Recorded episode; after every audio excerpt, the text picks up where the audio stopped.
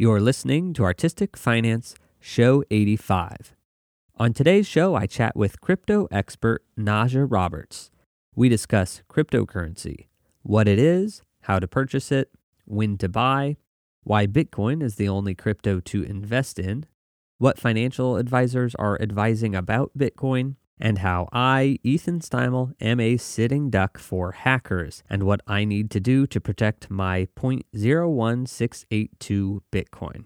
Now, after the episode, if you want to know a bit more about Bitcoin, over on Patreon, I have recorded an audiobook of the Bitcoin white paper. It's a half an hour audiobook on what makes Bitcoin Bitcoin, written by its inventor, Satoshi Nakamoto. Check that out over at patreon.com slash artistic finance. Without further ado, let's get to the show.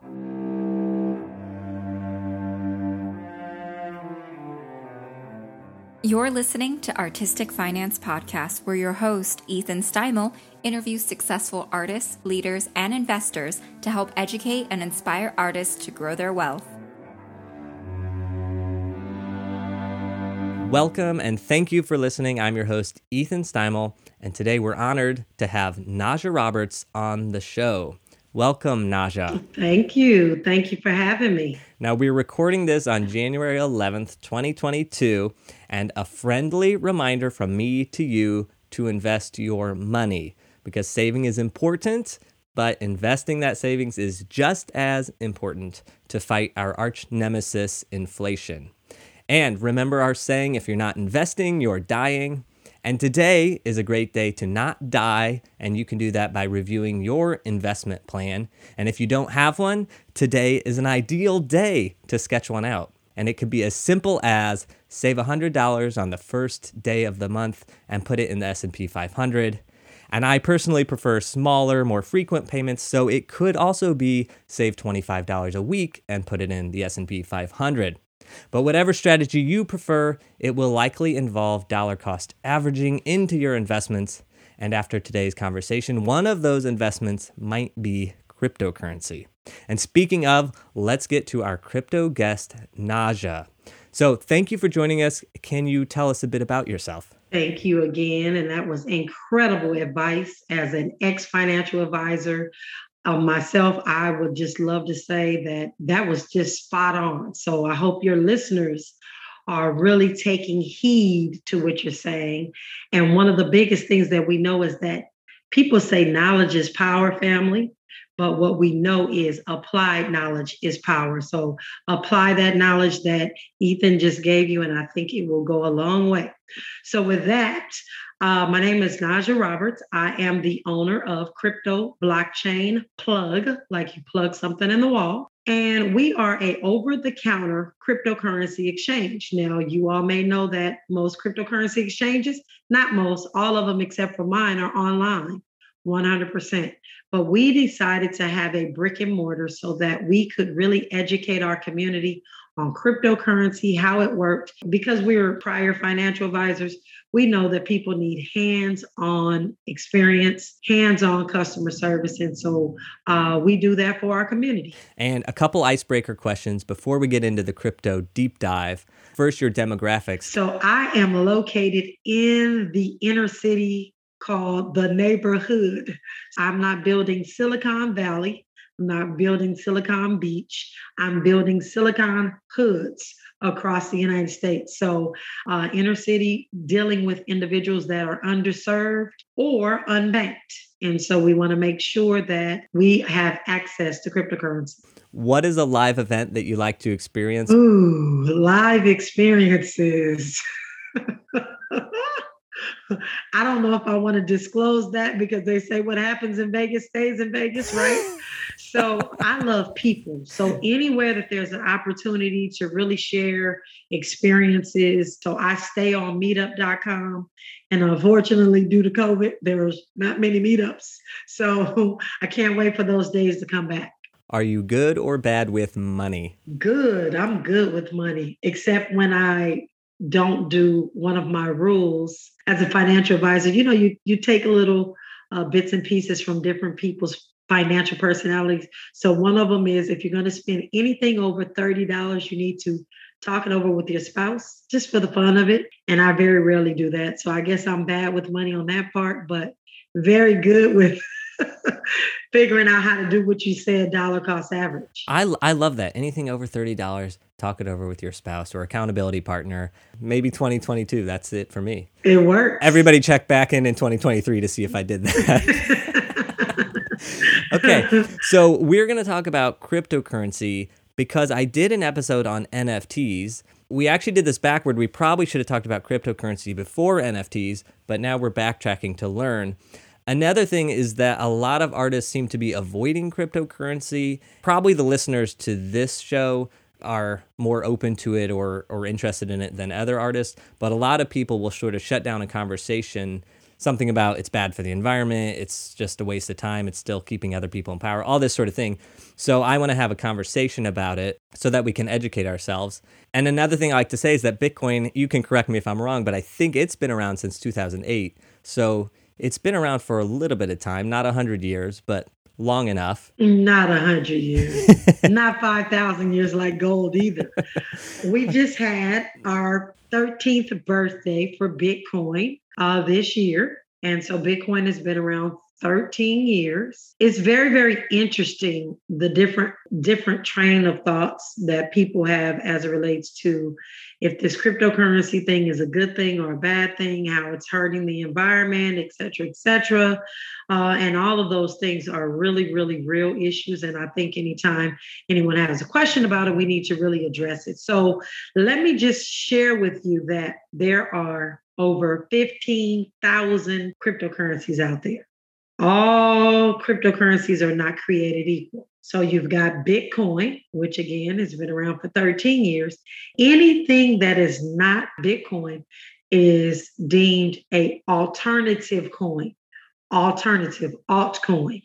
And that can come in the form of a cryptocurrency. And I won't start naming cryptocurrencies because we'll go down a rabbit hole, but they can be tokens tokens are some of the things that are being used right now uh, with NFTs. And I know you said that some of your listeners were trying to learn about NFTs. I will tell you this put aside the NFT, money is changing, ladies and gentlemen, whether we like it or not. Everything in this world is changing or it is dying. That is the bottom line. Money is no different.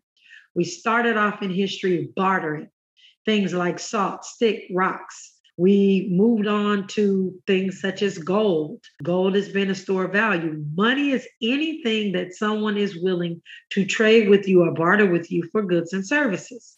Gold is a scarce asset to this day. It's been around for 5,000 years. We moved on to credit cards from there. Well, we moved on before credit cards. We had fiat, the dollar that we use right now, along with coins like dollars, pennies, nickels, quarters. Uh, then we moved to credit cards. From credit cards, ladies and gentlemen, we moved to Venmo, PayPal, Cash App, Apple Pay. That is digital money already. We're already in the digital space. The next phase in the evolution of money is cryptocurrency. So, Bitcoin, something that's money that someone is willing to use to barter for goods and services. You can utilize Bitcoin, and let's talk about Bitcoin specifically right now, and then we'll get into the extras. But you can go anywhere in the world, and most places except those who have banned Bitcoin and are doing some other things in the digital space quietly. Uh, we won't get into that, but you're able to take Bitcoin anywhere in the world and utilize it uh, in their city to actually transact and or trade it in for their local currency. Uh, it is used as money. So that is the way money is changing. When we get into the different altcoins, they have all different reasons that altcoins are in existence. Some are used for money, some are used for remittance. Some are used uh, as art pieces. um, some are used as tokens to hold your medical records. Some are you. I mean, there's just all these different utilities in place, and so cryptocurrency is just a, I would say, asset class that all fifteen thousand plus of these coins sit under. And again, they're not all created equal. And I'm probably getting too technical. And we had a guest, the NFT episode with Bob Boniel, and he sort of said, you don't really need to know all the technicals of it. You just need to know how to use it or something like that. Right. so maybe I'm getting maybe I'm getting too technical here, but I just want to explore it so that we know. I get that it's a digital money or credit, but like how does it work? I'm I'm with him, but I'm gonna explain it but I'm with him where we don't know how this cell phone works, but we know that it works and we know how to make phone calls and download apps, right? Bitcoin sits on a blockchain, it sits on its own blockchain. So, in order to understand what that is, a blockchain is a type of technology that does something different than anything we've ever seen before. So, blockchain is a sophisticated database. A database does four things. You can put information on the database, you share the database with other people, you can change the information on it if you like, and you can delete information if you don't want anybody to see it. The blockchain doesn't allow for that. The blockchain only does two things. You input information on it and it stores it for everybody to see. You cannot alter it, you cannot change it, you cannot delete it period. We're talking about the Bitcoin blockchain. On that blockchain, Bitcoin is an application that sits on it and it's designed to be pure peer to peer money. Inside of that app, it has the ability to do what is called a smart contract, meaning if you pay the money for the Bitcoin, then you get the Bitcoin allocation into your Bitcoin wallet. Bitcoin has its own blockchain. Well, let's move to some of these other coins and tokens. They have their own blockchain. Bitcoin is the only blockchain that is not controlled by a centralized third party. And I have to make sure that we're clear because there are several other tokens out there whose blockchains have been built by companies and individuals. We know who they are.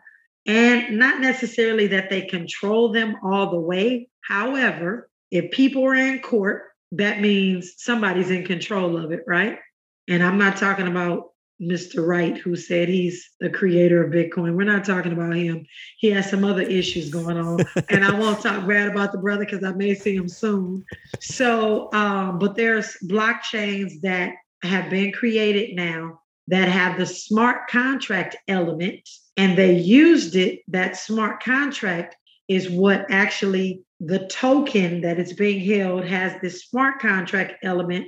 So if you buy this piece of art if then you own this token you get it? So the smart tr- contract holds the if then concept inside of it. Kind of like escrow. If you have the money you put it in escrow to buy the house and if you have the title you become the owner and the if then happens. So this token functions kind of like an escrow. If you have the money, if you have the art, then you swap. One holds the actual token and one then has the money aspect of it because they've been paid out of it. I hope that makes it a little bit simpler to understand. I feel like that was a great overview we'll all remember that that's the technical explanation and that we really don't need to worry about that. Right. But but i want to make sure because i'm all about making sure we get the basics. So it's a if then because it's in this smart contract. So you'll hear people say oh it's on such and such blockchain and there's a smart contract.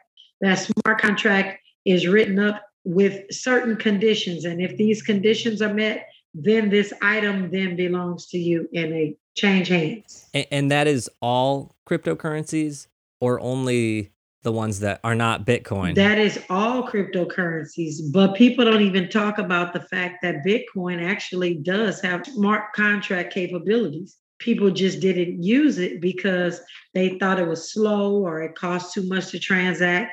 Then they came up with Ethereum. Then they came up with Solana. Then they came up with thousands of different uh, use cases. So every cryptocurrency has a different use case, in my opinion. One thinks it's better, more scalable, it's faster, it's cheaper, it's whatever it is. That's why it's the alternative to Bitcoin. So another thing I hear about a lot with cryptocurrency is mining. Do I need to know about mining or how to mine? Well, no, because if you go and you take out your Visa card at the grocery store and you buy that loaf of bread, you don't actually know how Visa works, but you're able to utilize it, right? Visa is equivalent to mining. Mining has two components. I'm doing a whole lot of education here. So, mining has two components. The first component is to create the Bitcoin, right? To create the Bitcoin with hashing power. The easiest way to help explain that is there are these complex mathematical equations that have to be solved. And every time one of the miners solves that equation, a Bitcoin is born into existence. That happens about every 10 minutes. A, a Bitcoin is mined. Actually, every 10 minutes, 6.25 coins is mine. Whoever has the most computing power and is able to solve these mathematical equations gets the reward of the Bitcoin. Okay, that's layer one of what miners do. Layer two of what miners do is equivalent to Visa. The miners verify the transactions. So if Naja wants to send Ethan 100 Bitcoin, the miners verify that Naja actually had $100 worth of Bitcoin to send to Ethan. Once they verify that transaction, just like Visa, they take a little piece of the pie. You don't see it when you buy that bread at the grocery store with Visa, but the grocery store sees that percentage that Visa gets off every single transaction. The miners get a little bit of that transaction every time a transaction is done on the blockchain because they're verifying it to make sure by looking at the blockchain that everything is copacetic and that I haven't stolen the Bitcoin from somewhere or I'm not trying to double spend Bitcoin that I've already sold. They help do that with their computers if that makes sense. Yeah, that actually makes sense. That's interesting. So every time I transact a Bitcoin, people that are verifying that transaction are getting a little cut of it. Yes, we pay mining fees. Visa does it, MasterCard does it, American Express does it. The only difference is they write it into the price of your bread and you never see it. When you're transacting with cryptocurrency, everything is transparent. You see it and you know it's there. It's right there in your face and you see it in every transaction. Amazing. So if I go to the grocery store, everything in the grocery store is marked up 5% to pay for the credit card fees. Yes. And then Bitcoin is the same way, only yes. they itemize it. So we're seeing that. Right. And it tells you right at the time of transaction what you're paying for the miner's fee. Okay, so I don't need to know how to mine. That's done by people with computers and who are good with or who have lots of computers, something like that, good with math. so before this started, I mentioned to you that I had $1,000 of Bitcoin, and we actually bought that for the podcast back in May as a, a, way to just track an investment. So we're tracking that thousand dollars. So I guess maybe I have a wallet because I own a thousand dollars. So maybe you do and maybe you don't. So maybe you went to a place like Gemini or you went to a place like Kraken or Binance or Coinbase and maybe you bought a thousand dollars worth of Bitcoin. Well, guess what? You bought that Bitcoin for them because you don't own it because you don't have it in your personal possession. There is a saying, not your keys, not your coin. And when you buy Bitcoin, there are these private keys that you have. Binance holds them, or Coinbase, or Kraken, or Gemini holds them if you bought it on their platform. And until you log into their platform, extract it from their platform, they literally hold your private keys in order for you to hold your own keys, you have to have your own wallet. So, what does that look like? Edge wallet is a wallet that you can hold your own Bitcoin. Exodus wallet, Muun wallet, Trust wallet, Blue wallet. There's hundreds of wallets out there where you can own and custody your own Bitcoin. So you would want to get it and move it to either one of those wallets or a wallet, a cold storage device, which is an actual physical device, and that is a ledger or a trezor. What's a trezor?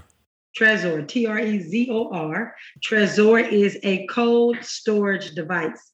It looks like and I know your viewers cannot see, but it's the size of your thumb that looks like this. Yeah.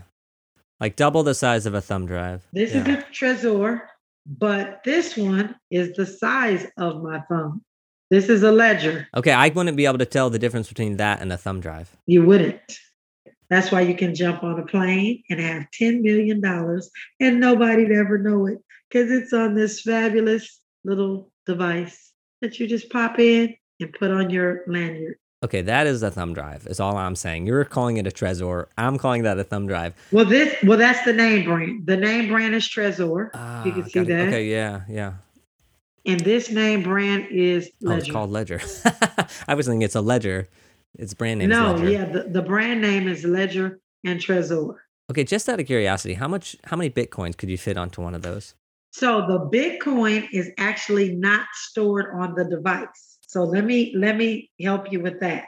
Remember I told you this blockchain is where the Bitcoin sits. In order to access the Bitcoin on the blockchain, you've got to log into your Kraken account and say I want to move my Bitcoin. So then Kraken goes in the blockchain, sends it from here to another place on the blockchain that is controlled and opened by this device. So, this device is what allows you to get into the blockchain.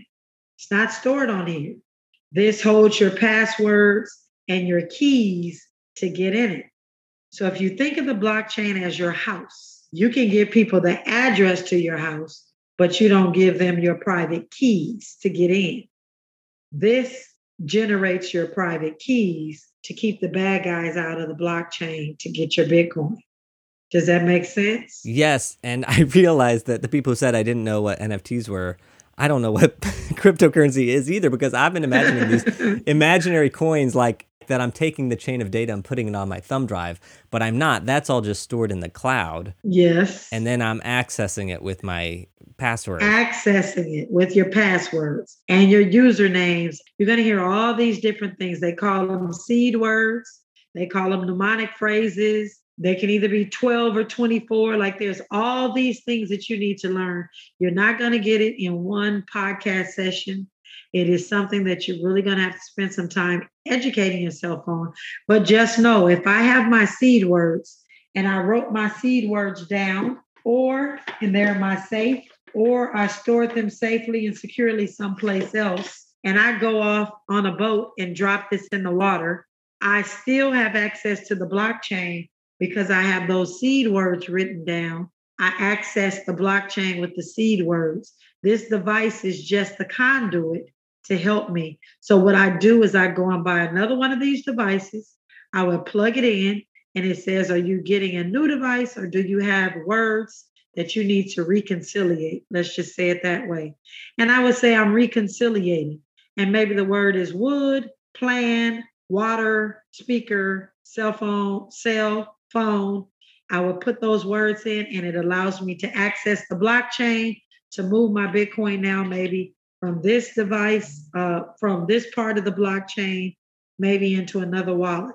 So I have a thousand dollars worth of Bitcoin in Coinbase. Don't tell me. Oh, don't tell you. No, no, no. It's uh, everybody on this show knows already. No, Okay, you know what? If you want to rob, if you're smart enough to hack me, it's all yours. So let me tell your listeners this. Right now, you have a thousand dollars in Coinbase. No big deal, right?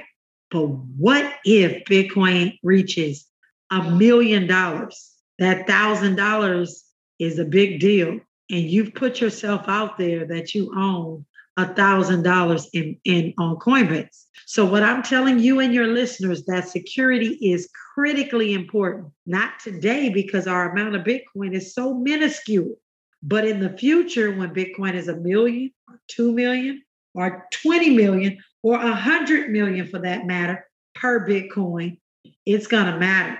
So don't share with him just like you wouldn't say, "Oh, yeah, over in Chase, I've got $60,000 sitting in Chase. You wouldn't do that because it's a bank.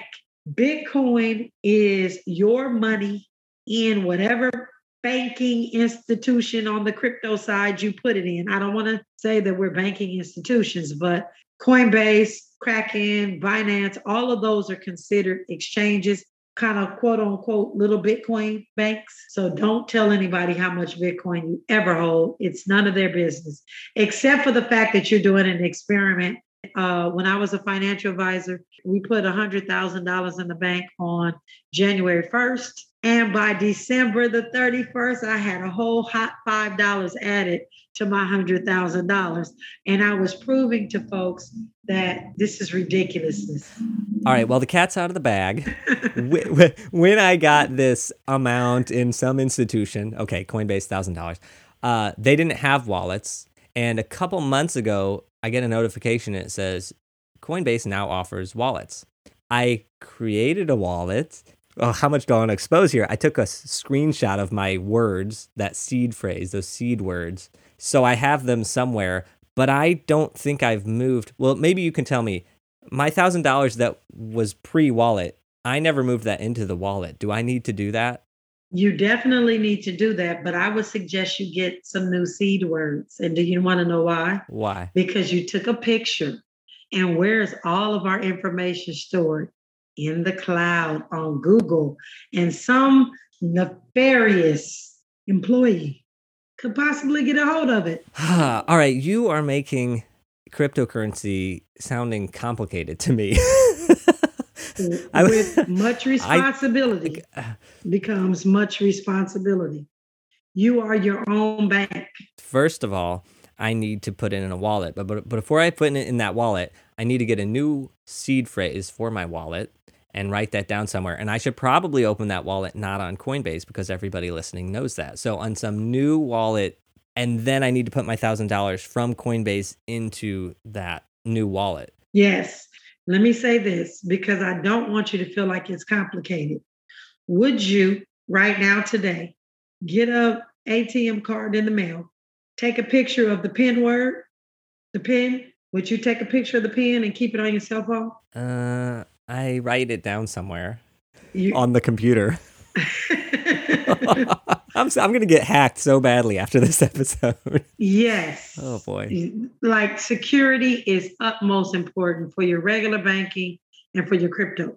So I don't want you to feel like it's hard because it's not. It's just really regular best business practices.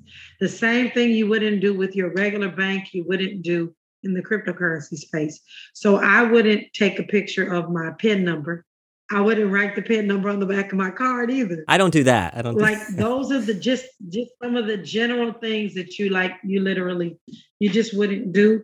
And in this space, you have to be a little more financially safe because bad actors know what this is going to be worth in the very, very near future. I mean, all jokes aside, they know that this is the asset that is going to take over because money is changing. And the more of it they have, the more money that they're going to be worth in the very near future. And so they're looking for vulnerabilities because they know that people are new and they don't know any better. And so that's the bottom line to this.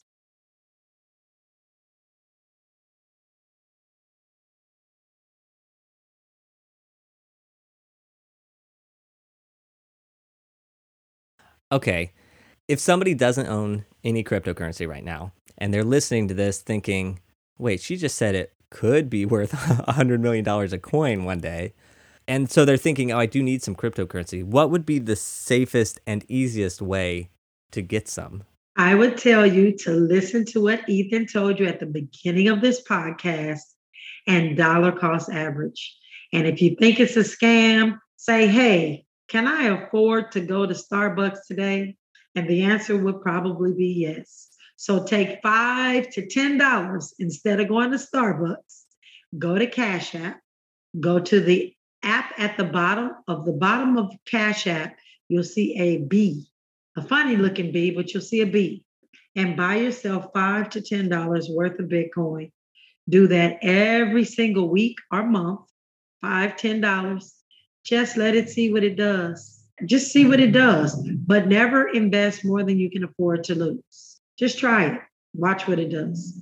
Okay, I like that. And just to clarify, so you're you're not saying go open a wallet, go do anything. You're just saying do it on the Cash App. You got Cash App. Most Americans have Cash App. Go right inside the Cash App, buy yourself five, ten dollars worth of Bitcoin. Do it consistently every single month. Just watch it, see what it does. And and and that's acquiring yourself some Bitcoin. So just like there are a hundred pennies in a dollar, inside of a Bitcoin, there's a hundred million small parts. They're called Satoshis. So you go in and buy yourself some Satoshis from Cash App. You don't have to have the whole $42,000 that it costs today. You can have $4. Matter of fact, on Cash App, you can do it with as little as a dollar. All right, $1 of Bitcoin. I didn't even know that was possible, but it makes sense. On a dollar, how much would a transaction fee? Like if I put in a dollar, would I actually get like 98 cents worth of Bitcoin? You would definitely get 98 cents. There's going to be a small little fee that you're going to pay, and that's about properly right. Now, I always view cryptocurrency as an investment, something to hedge or counter inflation, or I, I don't know what, but it seems like a lot of people see it as an investment. That's how I view it. You were mentioning countries have it where you could go in and purchase something with it. Is that something I need to worry about right now? Should I try to figure out how to pay in Bitcoin? Should you figure out how to try to buy things in Bitcoin? I would say not right now. I would say that Bitcoin has not reached its full potential. What I would suggest is that you stack your Bitcoin right now. And later on down the line, when Bitcoin has reached its peak, right now we're in what we call a dip. You buy in the dip. We know all about the dip because I purchased my thousand dollars for this show at sixty-three thousand dollars, and the next week it was worth thirty thousand. so it dipped. But what you should have done when it did the dip. And I'm not a financial advisor anymore providing any financial advice. But when you buy something or you want to go buy something at the store and it's a certain amount and you see it the next week and it's on sale, do you say, oh my God, I won't want to buy this because it doesn't lost its value? Or do you purchase it? You purchase it. You purchase maybe one or two of them because they're on sale. If I were you, I would just say, you know, this lady told me that I should be buying in the dip and add about five dollars to that thousand. because you'll own you, you you'll thank me later. I just I promise you you thank me later. But anyways, um, no, you shouldn't be really trying to figure out right now how to spend it because Bitcoin hasn't reached its full potential. There's so many things going on in the background. Uh, as you know, El Salvador has called it legal tender. Uh, there are several other countries that are lining up to do so. People are putting Bitcoin in their treasuries. Churches are putting it in their building funds. There's so many different colleges are putting like it is so there are so many people that are stacking Bitcoin right now as opposed to selling it or trying to figure out how to use it. So I have a little bit and part of that reason is because I've just I hear it so much and it's like, okay, well, I, I need to be involved somehow. I also sort of think if people don't want to get into it, they can just continue to invest in like the stock market and hear me out and, and tell me if I'm right or wrong here. because I figure every company is going to learn how to use cryptocurrency and they're going to invest in it in the infrastructure. So, in theory, they're going to be tied a little bit to cryptocurrency. So, is that a good way to look at it or no? So, in theory, that's great. But I'm going to ask you if you can buy the Bitcoin, why would you? If you can physically buy the Bitcoin, if you personally can buy it, why would you buy it through someone else that's only giving you exposure and they're getting the lion's share of the winnings? My thought was because if it goes to zero, the company's probably not going to go away. It's not going to zero. I can I can promise you it's not going to zero. I, I listen, listen, listen. I am. I don't know if you saw that. There's a little clip that maybe you can play for your listeners. There's this little boy that says, "Listen, Linda." Listen, Linda, just go Google, listen, Linda. I'm telling you, listen, Ethan, it is not going to zero ever, ever, ever. I'm almost bald headed, but never in my bald headed life will Bitcoin go to zero ever. You just trust me. Money is changing. Bitcoin is doing some things where it is it is very volatile. Don't get me wrong, it is very volatile. but it is finding its base, it's finding its way, it is finding its base of users. Everybody is figuring this thing out. It's only 13 years old.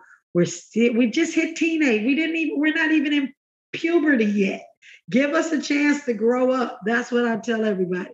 If you look at this thing, look at this technology, we're, we're, we're still young teenagers. We just got to our teens. We haven't started dating. We haven't started going through real scenarios in life, but we're getting there. Cities, uh, I'm talking to cities that are looking to make themselves have decentralized economies. Like this thing is today, we got an announcement. Another football player's taking his salary in Bitcoin. Like this is happening, whether you like it or not. And the more users that are out there, the better Bitcoin is going to become and the more stable it's going to become. But in the next few years, Bitcoin is going to start to taper off. Supply versus demand is going to pop in. And if all you have is that thousand dollars, you're going to do great. But if you dollar cost average and took your own advice, you're going to do so much better. So much better. All right. Well, I'm uh, okay. You are very pro crypto, very pro Bitcoin. I am. Well, no, no, no, no. I'm not pro crypto. I'm pro Bitcoin because all cryptos are not created equal. In fact, some cryptocurrencies are kryptonite to Superman. They're bad news. So don't don't don't get stuck on all those other cryptocurrencies. Just Bitcoin. Okay, a lot to say to that all. One, the mayor of New York City is taking his paychecks in Bitcoin. He also suggested buying the dip, just like you, Naja. Buy. uh, another thing is is I'll post a link to this episode, but I listened to a podcast called the Investors Podcast.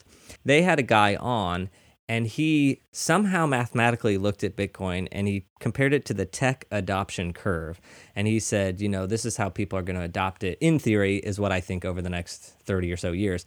He somehow broke it down to if we project into the future what it's going to go up, if every person on the planet owned some, they would own, I think it was $43. And so he said, so if you own more than $43, eventually you're going to own more than your share. The average bear. Yeah. Yep. So that was something that just stuck with me. And he had he said, you know, that scares me, but I see it going to a million dollars a coin. And of course, you today said maybe more than that. And I do because I won't see it in my time. I will tell you that I won't see my prediction in my time. I don't even think my children will see it, but my children's children will see Bitcoin at a hundred million dollars. It's it, it's incrementally. It has to happen that way because that's how many satoshis are inside of a Bitcoin. 100 million. And I believe whoever created it was smart enough to really understand that that divisibility is what's going to actually show up eventually in our in our you know in in this space. Okay.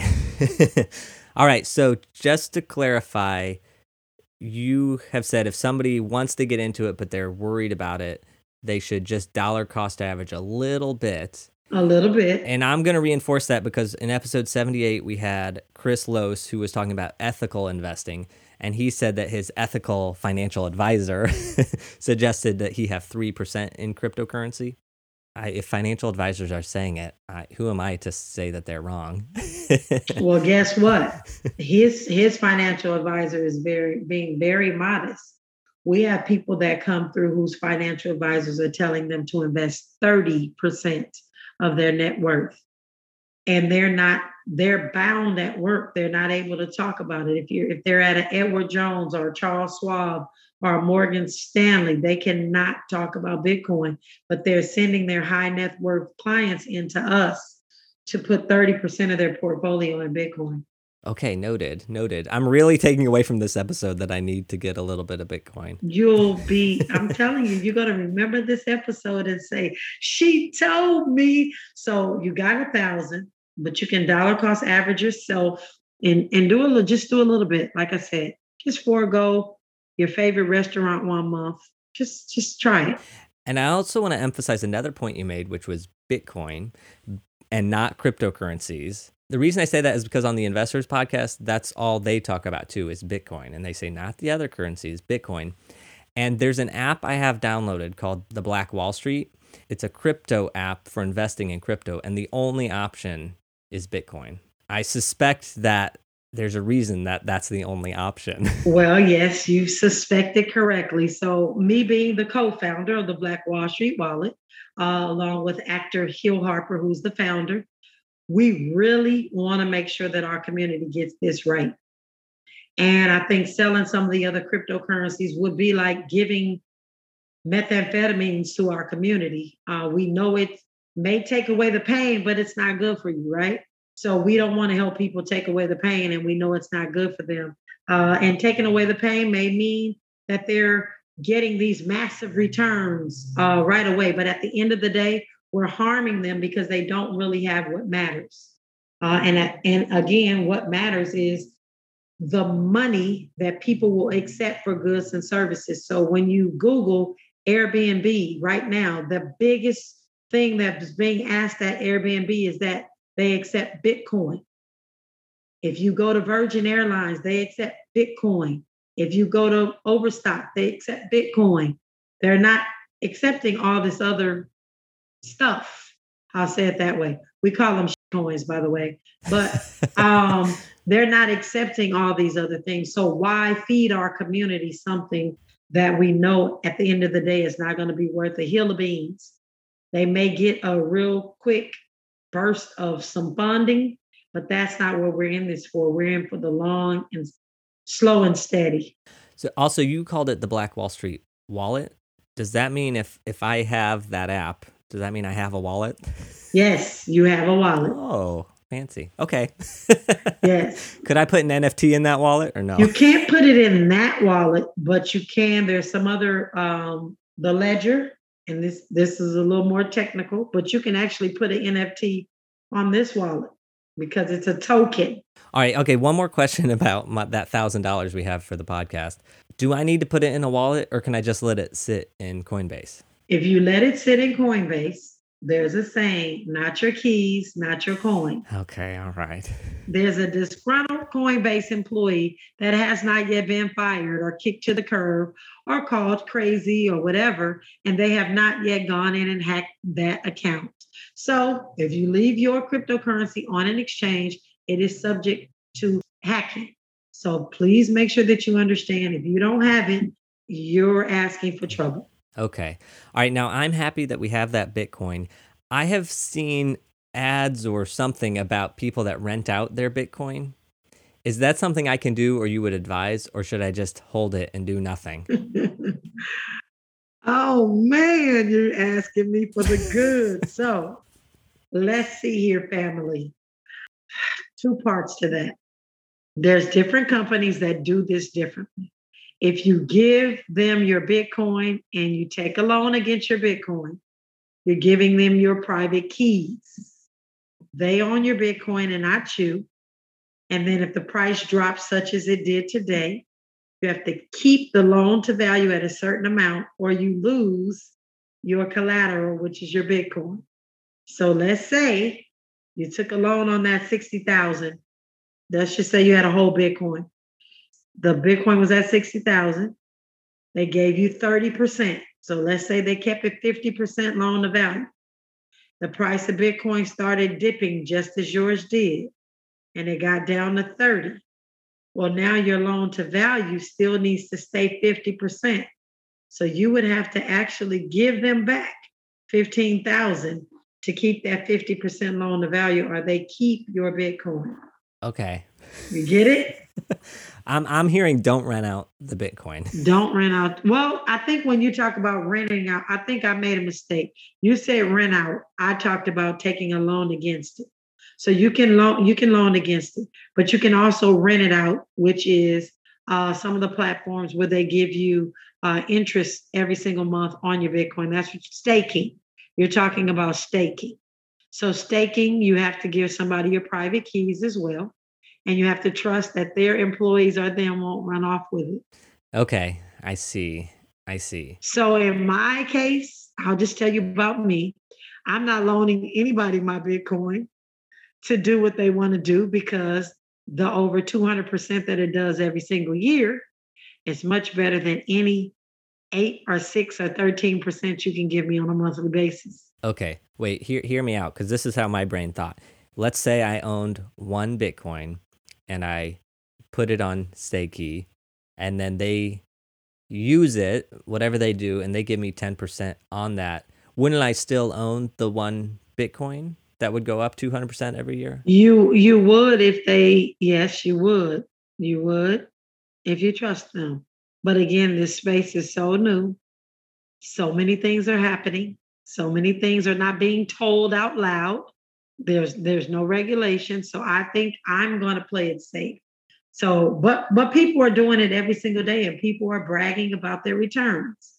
Uh, I'm not saying it's bad. I'm just saying for me in my house, I choose to just do the slow and steady. So I know that my Bitcoin is my Bitcoin because I have it and I own it, and not that you have it, and you may or may not have it in a couple of months. I can't afford to take that chance. But again, if you can do it and you can afford to do it, and it's not going to be any sweat off your back if it comes up missing, then have at it. okay, Naja, when we first started talking, I thought, wow, she is really cautious with her keys and with all that. Like, but now that we've talked long enough, I'm sort of coming around to the fact that I should be very protective of this. Yes, that thousand dollars. Because it could possibly in 2020, our next uh, scarcity move in Bitcoin is 2024. So when Bitcoin's scarcity kicks in in 2024, because less Bitcoin is being created every single 10 minutes, Right now we're at 6.25. We're going to go down to three every 10 minutes. Scarcity is going to kick in. And shortly after that, the price of Bitcoin is going to do what it's been doing historically. It's going to go up. Supply versus demand. The guy told you about that $43, right? Yeah. Yeah. Oh man, okay. I will post the link to that. Got it. Good good job. All right, so summary of what we've talked about today. Naja says Bitcoin, get some, keep it safe, and get it before 2024 because it's going to go up in 2024. Yes. It's going to go up a little bit after 2024 because it's got to happen first. And then after that, people are going to be like, holy crap, I didn't get enough Bitcoin. Let me try. and that's what's going to happen.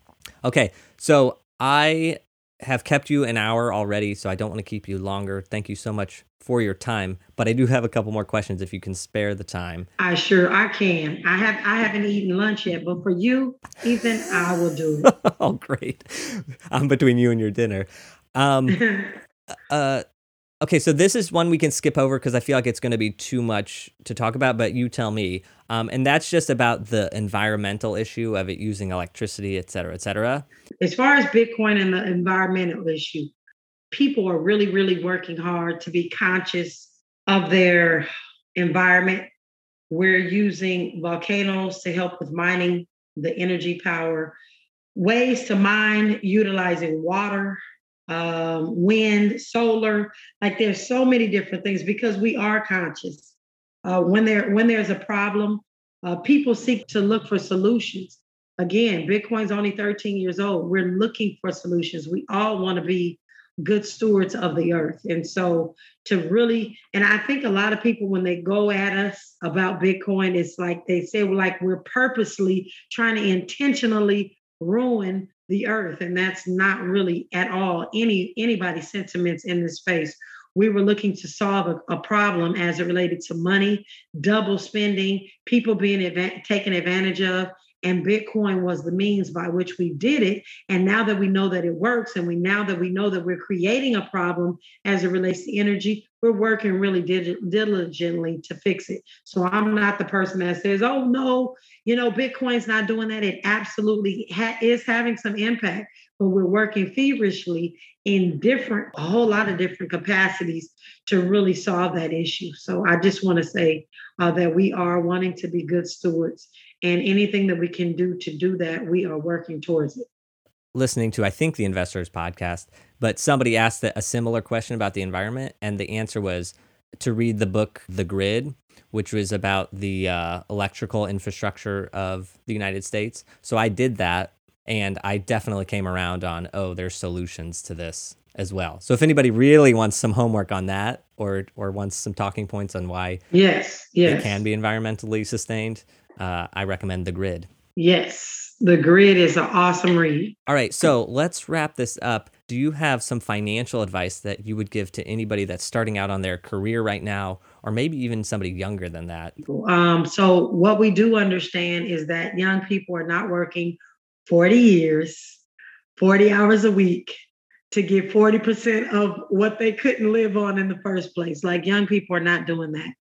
So I would tell a young person to find your passion and find a solution around something that's similar to your passion because going to work every day is not like work if you enjoy what you're doing.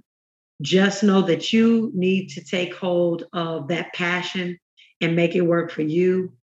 Don't listen to, and I hate to say this, parents, I'm a parent with 10 children, your parents can't dictate your happiness. Be happy, be you, enjoy what you do. And again, when you like what you do and you go into work and doing it, it's not like work. And so just follow your dreams, follow your passion, and find a way to monetize it. And I think that's what our young people are going to wind up doing in this space because uh, entrepreneurs are being born every day. The traditional job and workspace is changing, ladies and gentlemen. And we've got to be supportive of our kids, supportive of our dreams. They might not be the doctors and the lawyers that we wanted them to be, but just embrace who they are and what they bring because innovation is here. Is there a book or resource that has helped you learn about crypto that you could recommend to people? Uh, there are several. One of the books that I would say that everyone can grab a hold of, which is a great read when they're trying to understand Bitcoin. Bitcoin, hard money, you can't F dot CK with. I don't know if this is a podcast, you can say that. Uh, that's one of the books. And one of the other books I have around here also that is a great read is called Bitcoin and Black America and it really just kind of understand helps people understand why it's so important to certain communities. And then it kind of helps you understand how it could be important for you too. Fantastic. Thank you. I'll link to both of those and i'm going to try to read both of those. Um, all right. Final question for you. Where can people connect with you? I'm on social medias everywhere as naja roberts. So just my first and last name naja roberts. I'm everywhere um, with that handle. So I appreciate you and I appreciate your listeners. And if you need anything, get in my DMs. I do answer my DMs and I am the crypto virgin expert every Monday through Friday. I teach on Clubhouse at 12 noon. My segment is called the Crypto Virgin Hour. Fantastic. All right, Naja, thank you so much for sharing all of this with us. Thank you, Ethan. You have an incredible day and you start the dollar cost average. I will. I'm going to be checking on you in 2023. And I'm moving things into a wallet, a private wallet that I won't take a picture of. yes, please don't, don't, don't. All right. Well, you have an incredible rest of your day. And again, thank you. That's it for this week's episode. My takeaways are invest in Bitcoin dollar cost average your way in, buy the current dip, which at the time of this recording, a Bitcoin is worth $44,000. Buy before 2024 when coins will hit another scarcity event, and be safe with it. If you're holding for the long term, like Naja, be sure to put it in a wallet and keep your key in a safe place. Now, Naja mentioned stacking Bitcoin. I didn't know what that meant, so I looked it up and stacking just means to buy Bitcoin regularly. So the old fashioned way would be to say dollar cost average. The new saying is stacking sats. Sats being Satoshis, which are the smallest denomination of Bitcoin, equaling one one hundred millionth of a full coin. The name Satoshi comes from the inventor of Bitcoin, Satoshi Nakamoto. That is the stage name for the inventor who wanted to be anonymous they purposefully stayed anonymous due to the decentralized nature of Bitcoin, How do you have a currency that can't be manipulated by governments and is instead controlled by the global population? Step one, you can't have a centralized leader. So, saying all this because if you listened closely, Naja mentioned the name Craig Wright. He claims to be one of the inventors of Bitcoin, though has yet to provide evidence that he is. Now, as you know, Nicole and I do hold some Bitcoin because of the Artistic Finance 6K investing special. Naja holds Bitcoin. She encourages us all to hold some as an investment.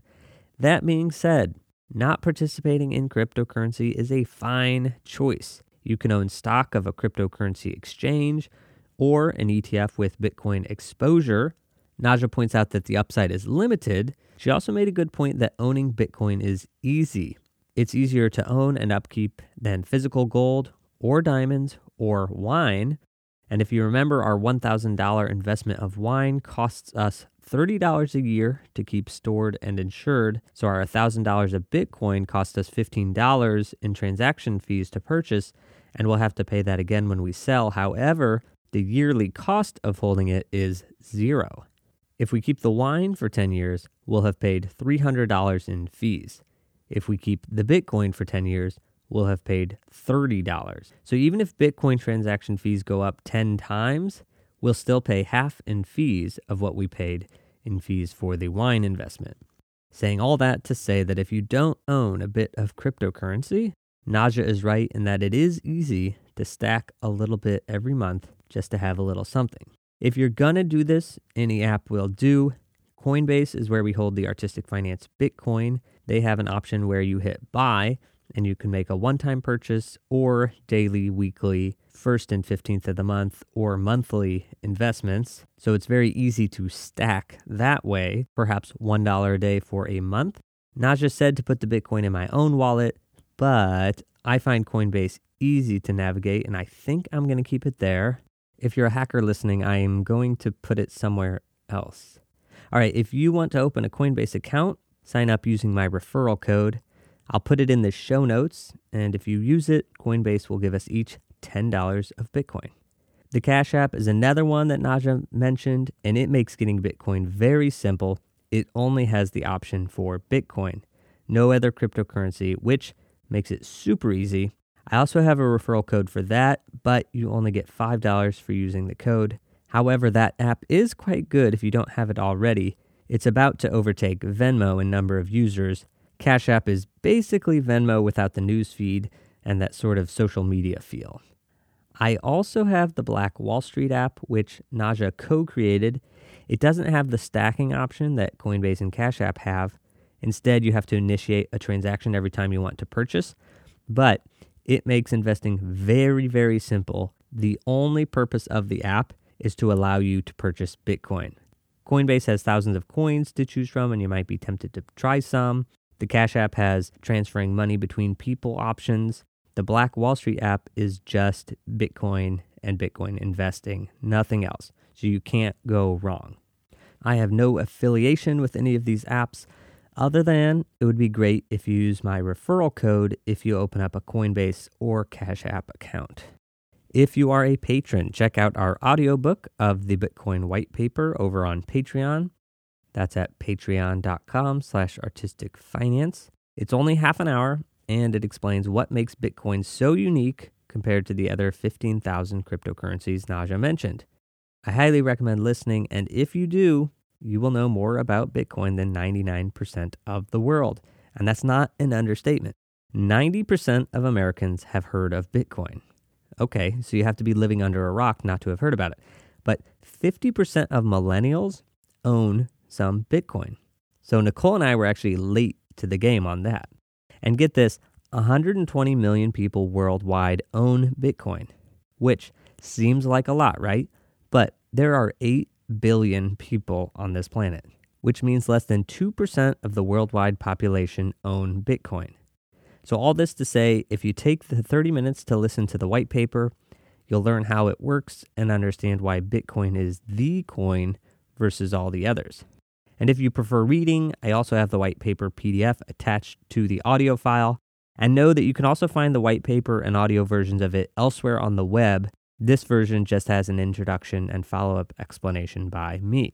To become a patron, visit patreon.com slash artistic finance. Levels start at $3 a month and give you early access to episodes. Thank you so much for listening to this. I hope you learned as much as I did. That's it for today. Until next week, break a leg.